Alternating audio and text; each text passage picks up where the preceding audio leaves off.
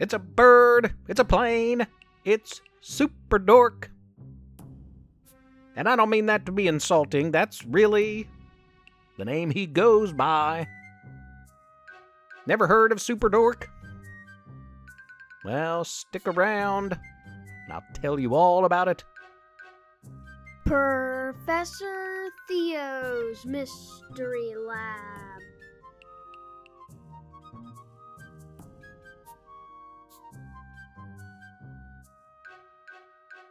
I'm Professor Theo. Welcome to the lab. I'm broadcasting from my lab on the campus of Splendid University. In the beautiful, delightful, wondrous, adventurous, supernatural town of Splendid West Virginia. A town, really the whole region, rich in superheroes, young and old. Mostly young. I've told you about loads of them, dozens of them over the years. But every once in a while, one comes to mind that I haven't mentioned. I don't think Super Dork has come up once.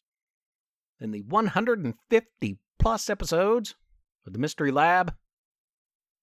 And well, his tale can wait no longer. Sit back, young ones. Relax. And enjoy. Super Dork. Late night, when criminals strike, he'll be there. Have no fear. Or in the day, bank robbers on the way, he'll be at bay. The problem is, Super Dork is not really a superhero. He's not even a very good super helper. He's just a regular guy, obsessed with fighting crime, and, well, he's kinda just in the way much of the time. Imagine a regular guy who thinks he knows more about superheroes than the ones who do superhero work. That might give you an idea of what police are dealing with. Super Dork's not so secret identity is Mason Neufeld. He grew up in a small town, got decent grades in school, and works a good job repairing electronics.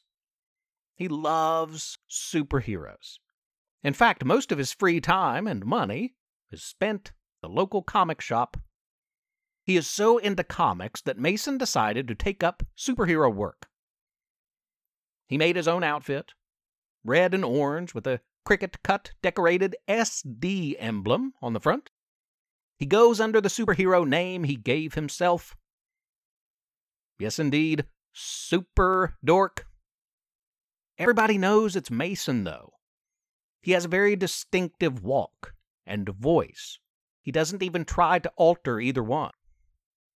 He's a good guy. Mason and I have been friends since elementary school. So when the police needed to talk to somebody about him, they came to me. We were close to busting Maynard the mob boss, the policeman explained. Then came Mason screaming, It's a stork from New York. It's Super Dork. It's not even a good rhyme. It doesn't make sense. I mean, if he had a stork gimmick or something, but he doesn't. It's just rhyming words. The officer continued. Mason came yelling, and Maynard got away. He blew it. Was he humming his own theme music? I asked. Yes, the officer added. Why does he do that? He keeps doing this. He's making our job harder. If he doesn't cut it out, I don't know what they want me to do about it. I like Mason. We're friends. He's not going to listen to me, though, if I tell him to give up superhero work. Still, I'm afraid he's going to get arrested. And I don't think Super Dork would fare well in prison. So I talked to him. He promised to cut back. He didn't. I had to bail him out of jail. I talked to him again. He promised to stop. He didn't. Then it happened. Barnum had been missing for days. Some goober's dog napped him, figuring they might be able to make money off a talking detective dog. Now, longtime listeners of this show know what I'm referencing here, but if you're new, hearing me talk about a small gray terrier that solves very real animal related crime, missing bones or toys, back alley thievery, and the like, well, probably sounds a bit wacky, but I guarantee there are far stranger things in these parts. You can imagine how upset I was when Barnum went missing. That's my dog. 14 years now. My wife and son were worried sick, too. Mason knew this, and even though we weren't on the best of terms at the time, what with me trying to talk him out of the superhero profession and him constantly getting arrested, he donned his super dork super suit and promised to bring the dog napping villains to justice. And he did. Super Dork actually saved the day. I'm not sure how intentional it was. To hear him tell it, he chased down the crooks, fought them valiantly, and rescued our little Barney from their clutches. The bad guys tell a much different tale.